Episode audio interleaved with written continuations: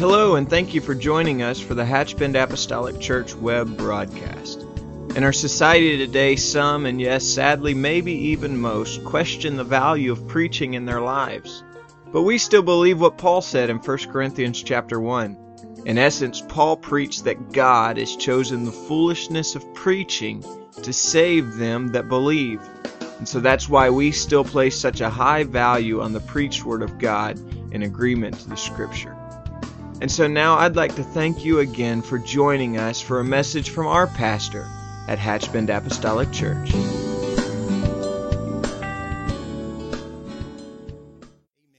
If you will join me in the word of the Lord, you can remain seated. The book of Second Kings, chapter 4. I'm going to go to a, an old story, maybe not a story that is all that familiar to everyone. It's an old story, and I just want to talk for a few minutes and and um, let the Word of God touch our hearts here this evening. I, the book of Second Kings, chapter four and verse thirty-eight. The Scripture says, "And Elisha came again to Gilgal, and there was a dearth in the land, or there was a famine in the land. And the sons of the prophets were sitting before him, and he said unto his servant." Set on the great pot and seethe pottage for the sons of the prophets. And one went out into the field to gather herbs and found a wild vine, and gathered thereof wild gourds his lap full, and came and shred them into the pot of pottage, for they knew them not. So they poured out to the men to eat.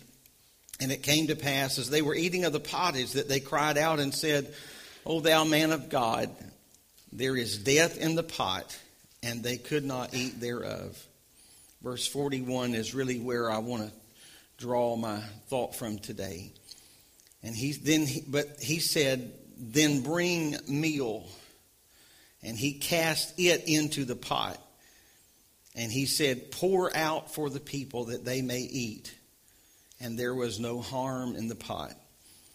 I don't want to get ahead of myself, but I want to make sure that we're all on the same launching pad this morning. That the sons of the prophet were gathered for a season, a time of teaching in the middle of a famine, a great famine.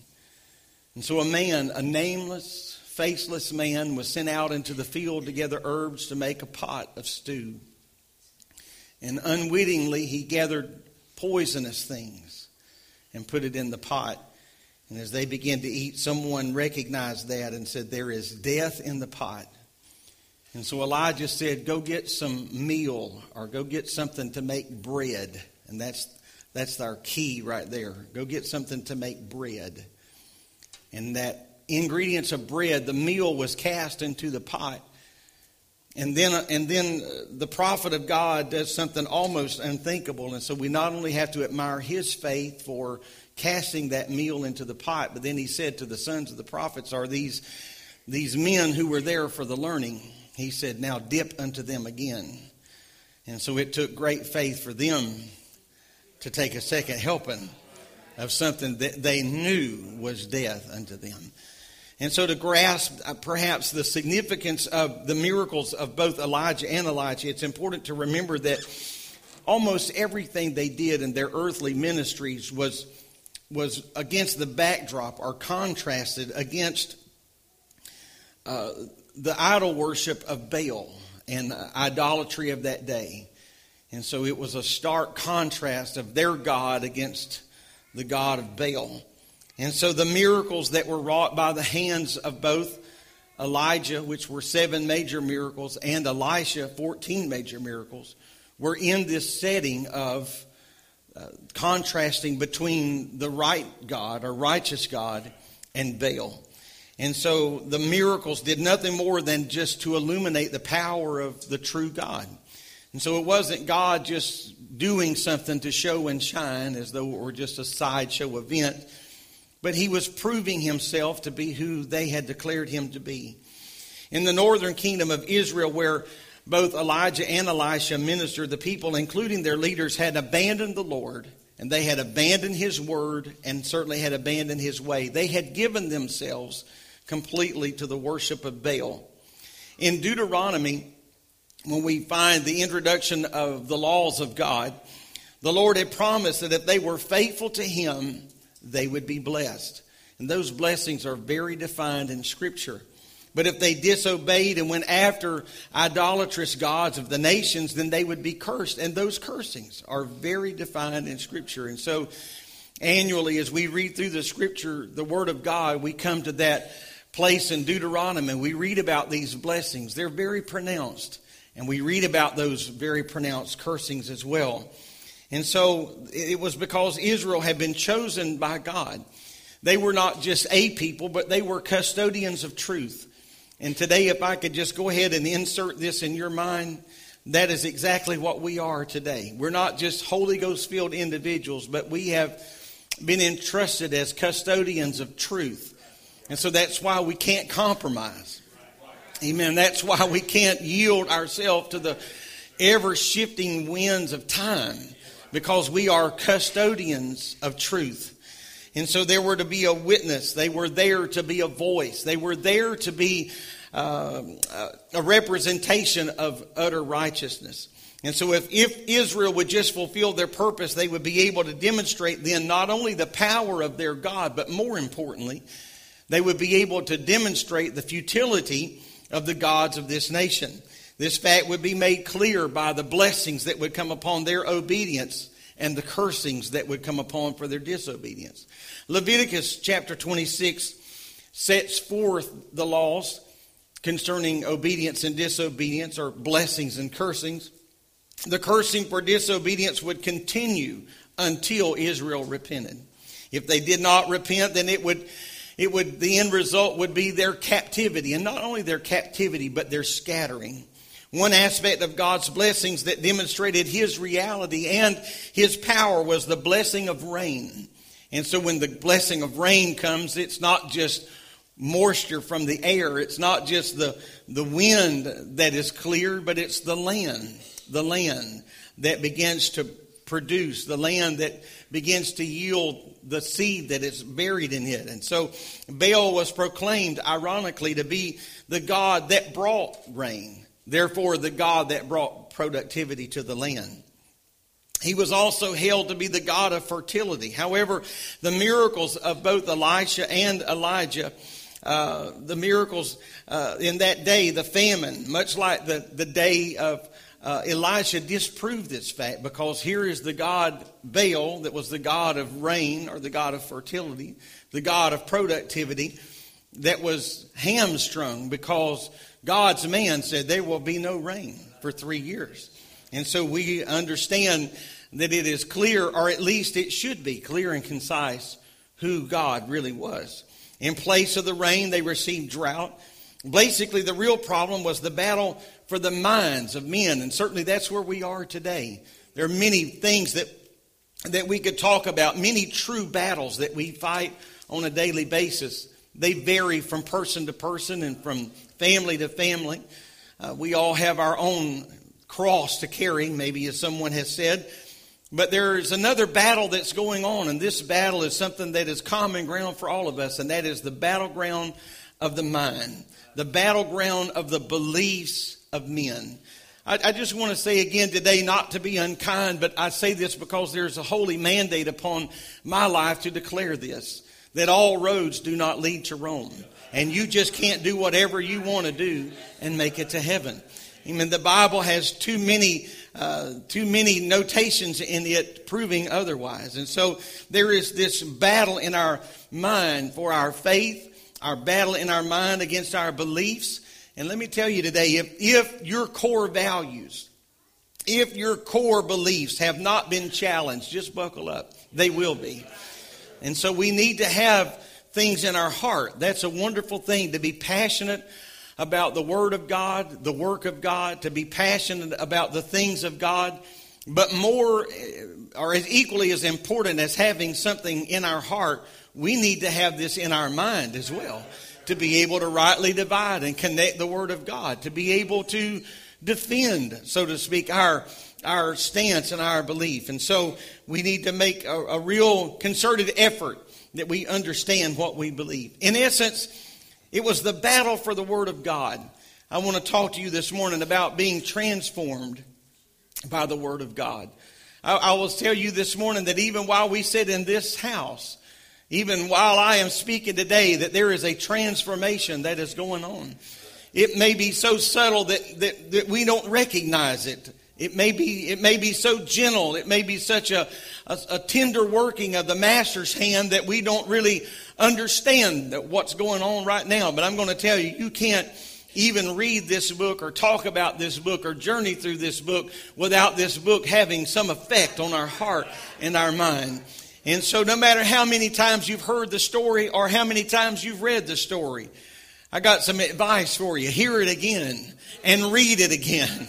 Visit it again because in it the wellspring of life and the strength and the joy for the journey is set for us. If we're not listening to the Word of God on a regular basis, and certainly if we're not obeying the Word of God, then we instinctively will begin little by little to take the viewpoint and the belief system of the world. That's why we've got to stay in the Word of God. Amen. That it's it is so so important that we hold on to this. Because if we do not, we will just instinctively we, we will just hear things and it will just melt away the convictions in our own heart that we have once held dear and held true. And so I say, Lord, help me to understand the word lest I believes a lie and be damned. That's what the scripture says. And so when societies take this route, when individuals take this route, or families, or churches, or even when societies or nations take this route, it is like that pot of death that is given to us in our text. It was for this purpose that God raised up Elijah and Elisha. These were two mighty men of God, mightily used of God. They were powerful in their beliefs and power in the, powerful in the demonstration of their beliefs. It was through these men that God performed miracles to validate the reality and the, uh, the, the truthfulness of His Word. Through these men, God sought to turn Israel back to Himself. These miracles were performed as only validating tools of God's power. Again, I, I don't think ever, ever, that we find God just showboating for the sake of showboating, but to validate that He is who He is. And not only to validate His message, but there are times that God performs miracles to validate His messenger. But that's no reason for the messenger to get lifted up because it's God, His word, His power, His message. And so the miracles were first and foremost signs to validate the messenger, but only only as a means to validate the message. And through the nation as a whole, they had turned from God, even though many had turned from God, all of them had not turned from God. You remember God's man in the moment of discouragement said, There's none left but me. But the Lord was quick to remind him that there, he said, I have 7,000 that have not bowed their knee to Baal. And so you're, you're not alone in this. And so this, among this 7,000, it included this school of prophets that the scripture speaks about. This is somewhat what we may consider a Bible college or a, or a seminary in our more popular or our, our more modern time. One such school was the school we find in 2 Kings 4 in Gilgal, and that's where we t- took our text. Elijah had returned to Gilgal where the school of prophets were located, and, and uh, that was no small thing. I think the first thing uh, that, that uh, should be brought to our attention is found in verse 38, and that is the fact that, that Elijah or Elisha returned. He returned. Elisha could have remained in the home of the Shunammite, Brother Jerry spoke about on Wednesday night, where he had there provided for him comfort, food. There was, there was provision there for him. But there was a calling in his heart that spoke louder than comfort, louder than provision, louder than, than acceptance. There was something in his heart, and that was the propagation of the gospel. I've got to break the bread of life, and I've got to plant this in the heart, in the lives of some people. And so, as a true shepherd, bound to his duty, his heart, amen, in the right place, he went right back to the school of prophets and began to minister to their need. That's a time of famine. And anytime there's a time of famine, it is a great opportunity to communicate the Word of God. I'm going to tell you that in broken situations, that is a wonderful time to communicate the Word of God. Amen. The second point brought to our attention is the fact that the prophets uh, returned in this, not only that he returned, but when he returned in the time of famine. It was a land of promise. That's what we can't lose sight of. A famine in the land of promise. It's a land which God had sworn to Israel. Amen. He said, This is the land that I'm going to give you, a land that God swore to give them. Furthermore, he promised to bless the land and make it fruitful if Israel would obey the Lord. I'm going back to Deuteronomy. If you do right, I will bless you. If you do wrong, I will curse you. But God had also promised that curse. And so here's where we're focused today. Amen. The book of Deuteronomy 28 and, and 23, the scripture says, And thy heaven that is over thy head shall be brass, and the earth that is under thee shall be iron. The Lord shall make the rain of thy land powder and dust. From heaven shall it come down upon thee until thou be destroyed. What a perplexing moment to hear God utter such words, all of this as a, all of this stemming from their disobedience. So, uh, to Israel that was drenched in the teaching of Baal, there was a famine, exactly as God had promised, because they were outside the line that God had set. Of course, the real problem was not just the famine of real bread and not just the famine of real food and things of that nature, but the, the famine was spiritual as well. It was a godless hour, a godless society. This was a society that was seeking to live without the inspired Word of God. And can I tell you today that when I read the book of Kings and I read about a society that seemed to be comfortable living outside the power and the presence of the Lord, I, I can't ignore the very hour in which we are living today. When people are making conscious decisions to try to live outside of the power of God. If I could be more specific today, we have people that are trying to have church without the power and the presence of God and it just becomes a drama. It just becomes a showmanship. It just becomes something to go and see. And so on the stage, you have nothing more than entertainers. And in the pew, you have nothing more than those that have come to spectate and, and to be entertained. And when it's all said and done, somehow we scratch our conscience and feel that we have done God a wonderful service. When in fact, we have rendered a disservice to the Lord. I'm going to tell you, if the Lord don't show up in this church, we're going to be in trouble. It doesn't matter how much talent we have or ability we have, and we have a lot of talent.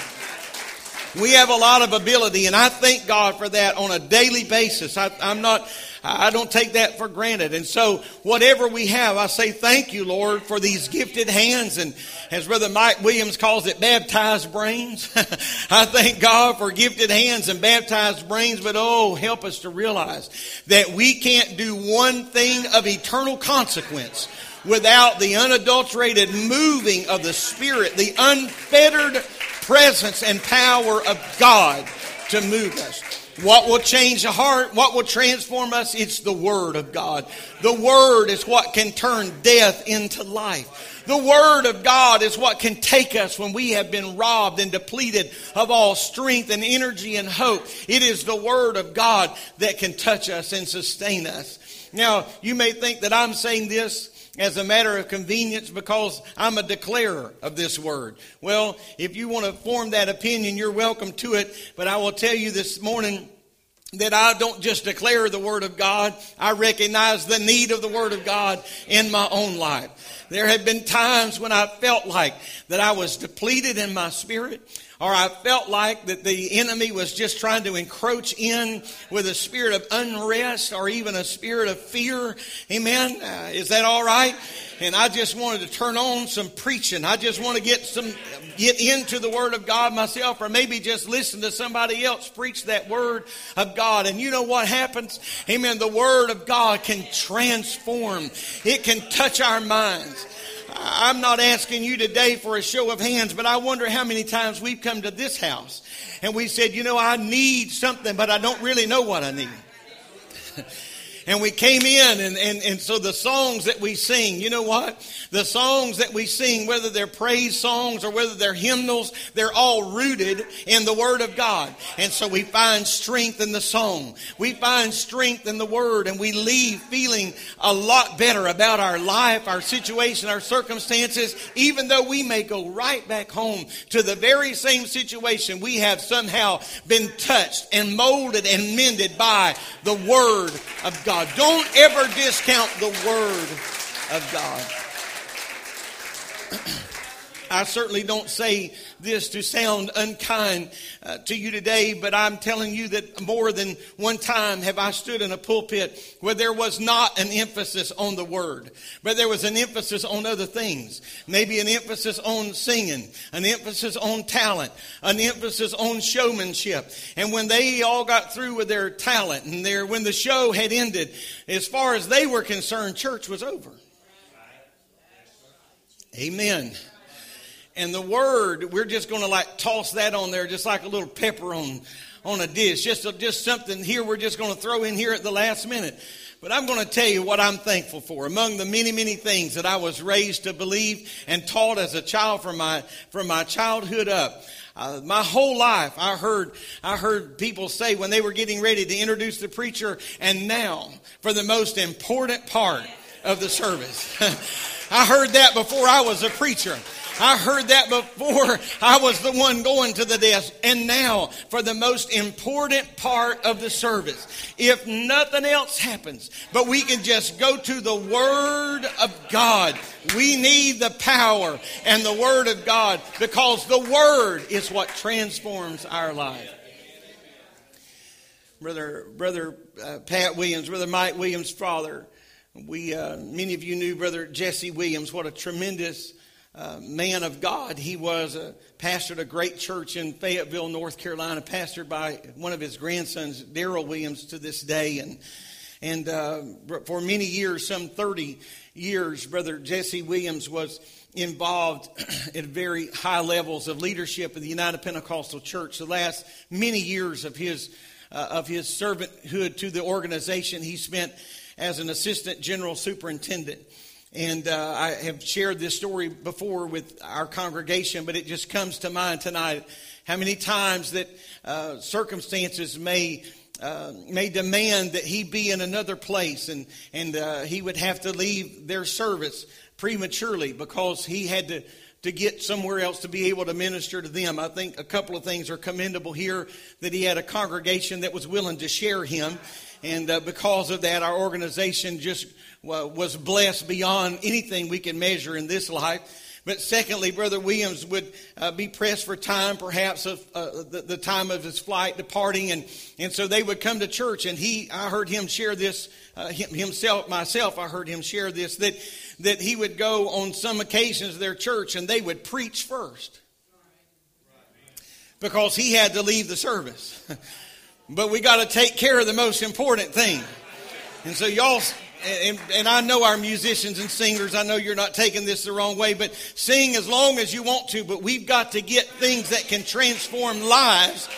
We don't want to omit that. We don't want to take that out and so I, I, I, commend the church. I commend the church for not only being able to share, but I commend the church for saying, you know what? I agree. We need to connect to the Word. Amen. We'll worship and praise, and that has a very, very important place in our life. But the Word is what will transform us. I'm thankful for the Word of God. Praise the Lord. Amen. So here was a society, a godless society, that was seeking to live without the inspired Word of God. Well, there's a lot of things coming to my mind right now, and I'll try to stop exiting off just every ramp I pass by. But let me just say this we need the inspired Word of God.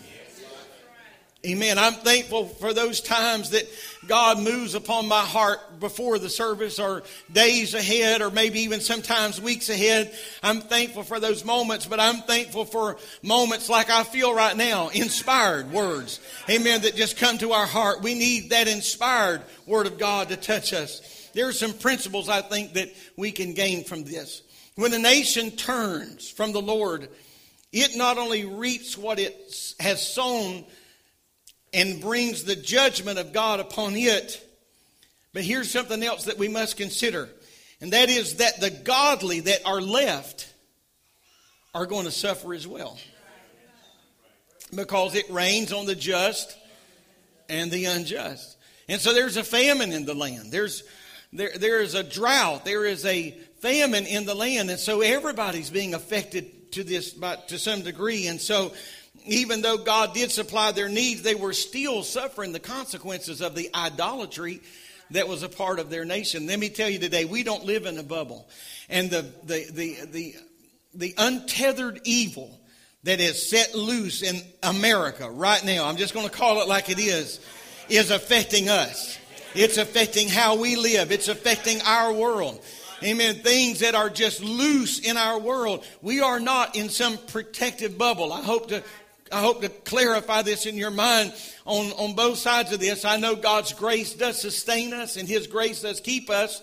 But I'm going to tell you some of the evil that we are facing today and some of the things that even encroach upon our own life is an end result of the society that we live in. I'm going to tell you that America can't take God out of school and can't take God out of this and out of that and out of government places and it not come home to roost in our own lives. Amen. That's why we need the Word of God. We need it more than we have ever, ever needed it before. We need the Word of God. Don't discount what may happen when what we may even refer to as a simplistic prayer. Don't discount what can happen when we make room for God in any area of our life. In the same way, because of our spiritual and moral breakdown in our nation today, we feel the effects of that. We, we are, our life is touched by those things. Secondly, the further, this further reminds us of the need and the responsibilities that we have as the church to function in the two roles that God called us, and that is as light and as salt. Now, one would think that the darker the night, the more welcome the smallest candle would be. But it's not true for the lovers of darkness because they despise light. Because light reveals, light opens the door, light opens the eyes. Amen. Light illuminates the darkness and salt, not only does it season and savor, but salt preserves. It is that preserving agent. So the church, we have a responsibility this, this morning. We have a responsibility to understand that we must function as light and we must function as salt.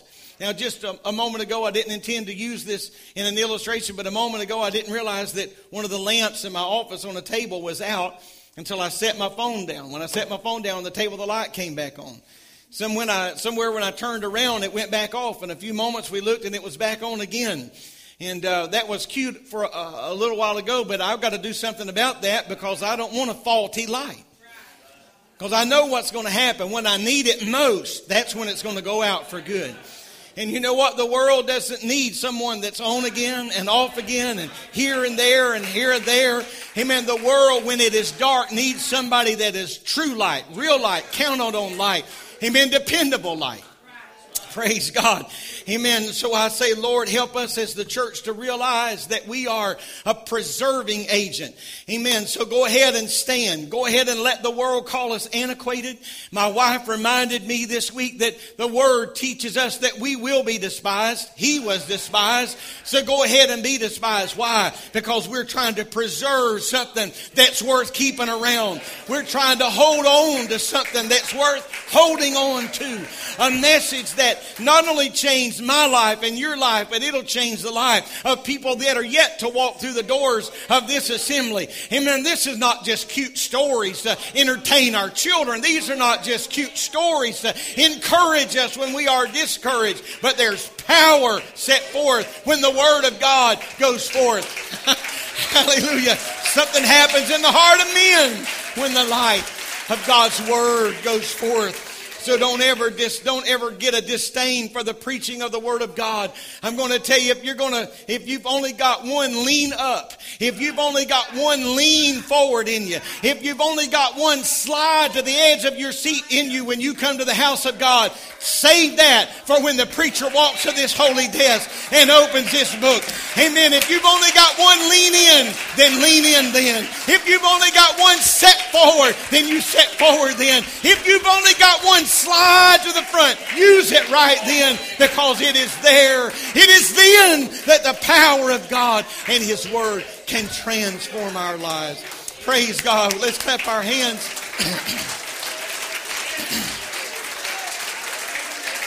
Thank you, Jesus. Thank you, Jesus. Thank you, Jesus. Thank you, Jesus. Amen. So the church, we must stand and be counted. Such conditions also mean times of need and opportunity for the people of God. So we need to gather as often as we can for the teaching and the encouragement of the Word of God. That equips us to reach the lost. That helps us. That, in, that, that guides us. It's exactly what we see here with the disciples of Elisha. We can't forget that one of the reasons that this nation turned away from God was because it, it got wrapped up in their own pursuits. Amen. So God said, you, if that's what you want, I'll just give that to you then. The same thing can happen to us today. People can get wrapped up in their own world, so caught up in their own world. But I think, and, I, and I'm, I'm going to have to hasten here, but I think what we can't lose sight of is the beauty of this story that in the midst of a time where a nation, by and large, had given themselves to idolatry, a nation, by and large, had forsaken the Word of God and God Himself, there was a remnant of people, sons of prophets. Amen. The Bible says in 2 Kings 4.38, and the sons of the prophets were sitting before him. I think it's so imperative that we get that word picture in our mind because that's what we see here today. Sons of the prophets that are sitting before him. Amen. They were in Bible class. they were learning about the Word of God. Amen. There, there may have been some, there may have been, pardon me, there may have been some bellies that were growling. It was a time of famine. But they hadn't forgot the main thing. And they gathered in the Bible class because they said, we need to learn something. They were listen, listening intently to the, to the man of God. And so in this context of physical and spiritual famine, Elisha said to his servant, he said, go get the great pot, set on the great pot, seethe pottage for the sons of the prophets. Now here's a perfect time for an illustration. Like the Lord often did, he was going to use his man to illustrate something very, very powerful. First, he was going to meet their needs for food. But at the same time, he was going to use this as an opportunity to reinforce some spiritual truth in their heart and their mind. The word pottage uh, refers to what we might call soup or stew, or uh, sometimes when we make soup or stew at our house, that means that uh, just whatever's left over. we try not to get the dish rag in there, but outside of that, just a little of this, a little of that. I mean, you just put whatever you want to put in soup. I, I love soup and I love stews and those, those, kind of things. And so just put whatever. It's, it's, it's, it's an assortment of things, put it that way, all boiled together. And so here is an instructional analogy here that we can take away. The pot, much like the world, a mixture of philosophies and ideas of man, perhaps even humanistic things it's through these means that sometimes people attempt to satisfy the spirit man. We're going to feed the spirit man with some just philosophies of men. And, and, and from that, many times cults and, and uh, all, all sorts of things are born out of that because we're trying to sustain ourselves on something that does not have the purity of God's word in it. Amen. There's a whole message right there. It's so important to stay on track because we have an appetite. And that's how weird and strange things can be born when we try to do this outside of God. We need God at the center. It's interesting to note that the ingredients for the pottage, wild herbs, and everything was from the field. The word field used in Scripture here refers to an open and uncultivated area of land. Amen. Uh, things were a place where things grow wild.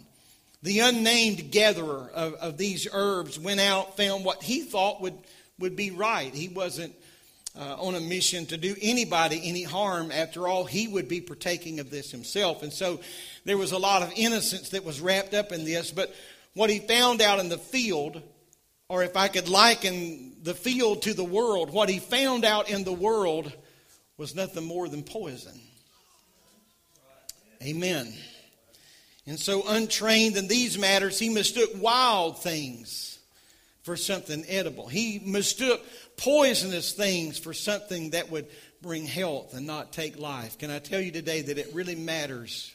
It really matters where you set your passions and what you partake of because those things gnaw away, gnaw away.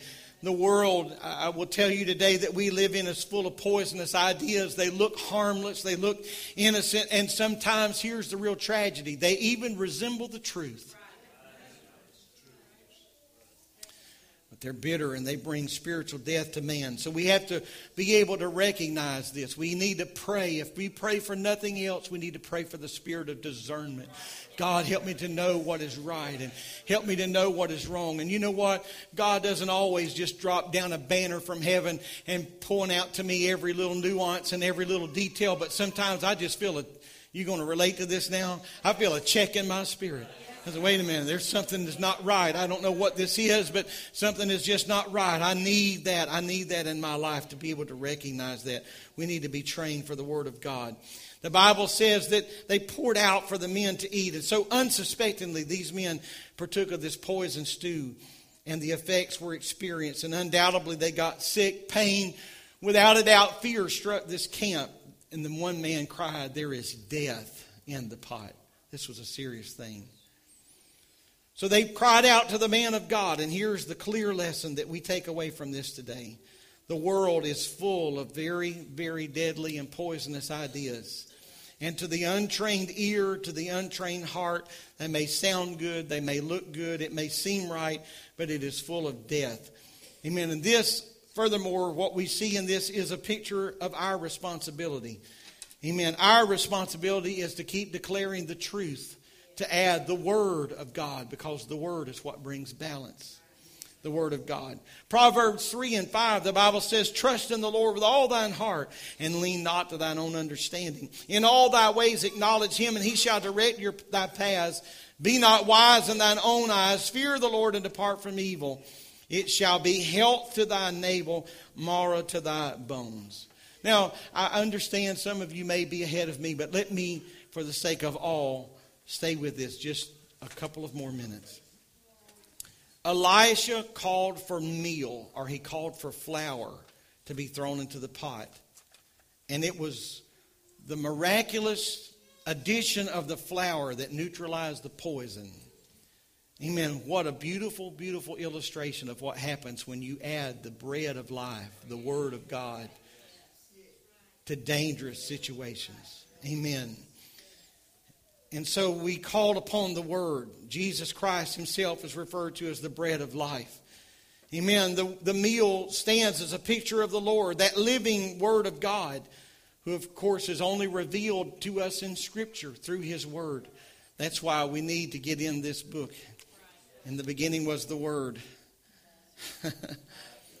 and the Word was with God, and the Word was God.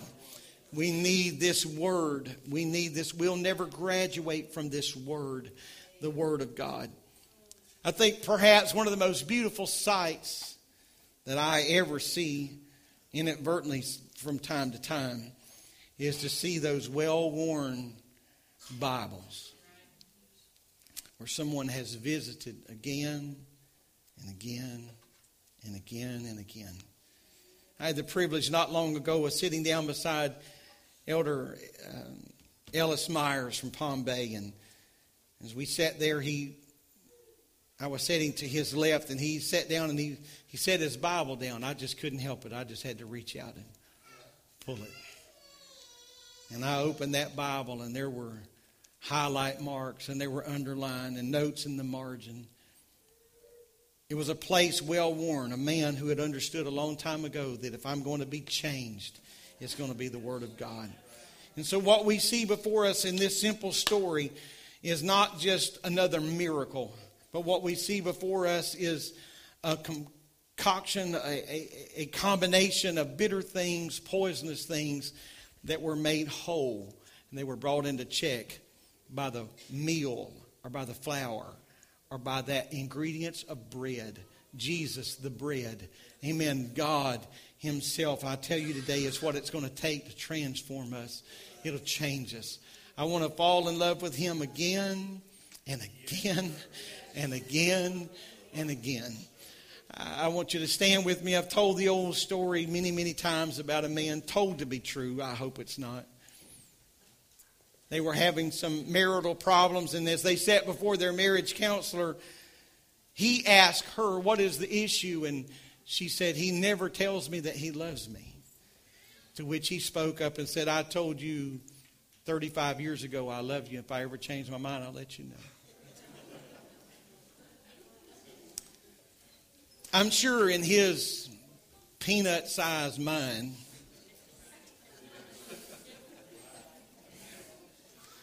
he had a real good point.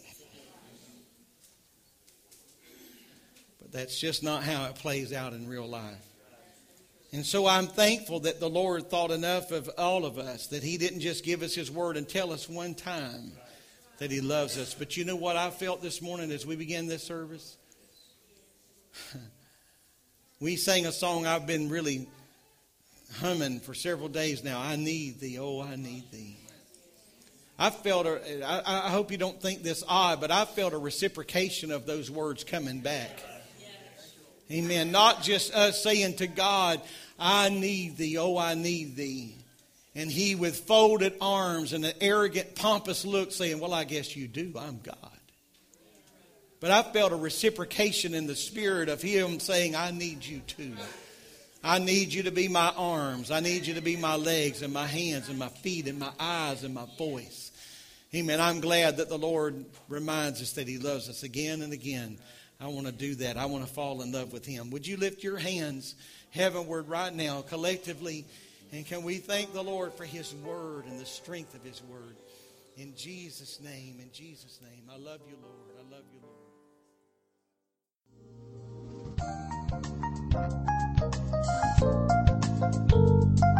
This message has been brought to you today by the Media Ministry of Hatchbend Apostolic Church. We pray that it's ministered to you in some way, and we'd like to take this opportunity to invite you to join us in service here at Hatchbend Apostolic. Our Sunday services begin at 10 a.m. and our Wednesday night service at 7:30 p.m. For any more information or to speak with our ministry staff, please feel free to call our church office at 386 935 2806 or you can visit the contact link here on our website. Again, thank you for listening, and we pray God's richest blessings on you and your family.